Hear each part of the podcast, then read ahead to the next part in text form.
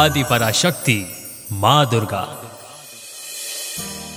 इस Navratri radio city लेकर आया है आदि पराशक्ति, माँ दुर्गा के नौ रूपों की कहानी। आज हम नव दुर्गा के स्कंद माता स्वरूप की बात करेंगे। सिंहासन गता नित्यम पद्माश्रित करद्वया। शुभदास्तु सदा देवी स्कंद माता यशस्विनी। नवरात्रि के पाँचवें दिन दुर्गा माता के स्कंद माता स्वरूप की पूजा होती है। स्कंद माता का स्वरूप सौंदर्य अद्वितीय आभा लिए शुभ्र वर्णन का है। स्नेह की मूर्ति है स्कंद माता।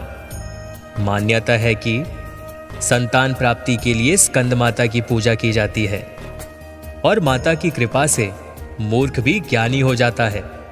स्कंद कुमार कार्तिकीय की माता होने के कारण इन्हें स्कंद माता के नाम से अभिहित किया गया है।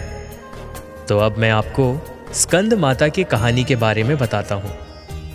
एक समय की बात है, जब माता पार्वती क्रोधित होकर कुमार कार्तिकेय की रक्षा के लिए आदि शक्ति के रूप में प्रकट हुई। इंद्रदेव भय से कांपने लगे और अपने प्राण बचाने के लिए देवी माँ से क्षमा मांगने लगे। कुमार कार्तिकीय का एक नाम स्कंद भी है। इसलिए इंद्रदेव ने अन्य देवताओं के सहित स्कंद माता नाम से देवी माँ की स्तुति करने लगे और माता का इसी रूप में पूजन किया। और इसी समय से नवरात्रि के पाँचवें दिन माता की पूजा का विधान तय हो गया। इनकी पूजा से भक्त की सारी मनोकामनाएँ पूरी हो जाती है और भक्त को मोक्ष मिलता है।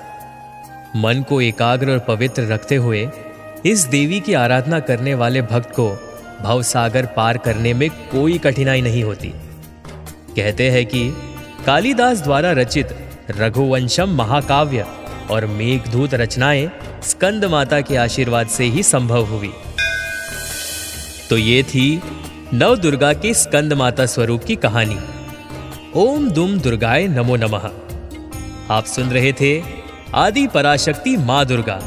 Only on Radio City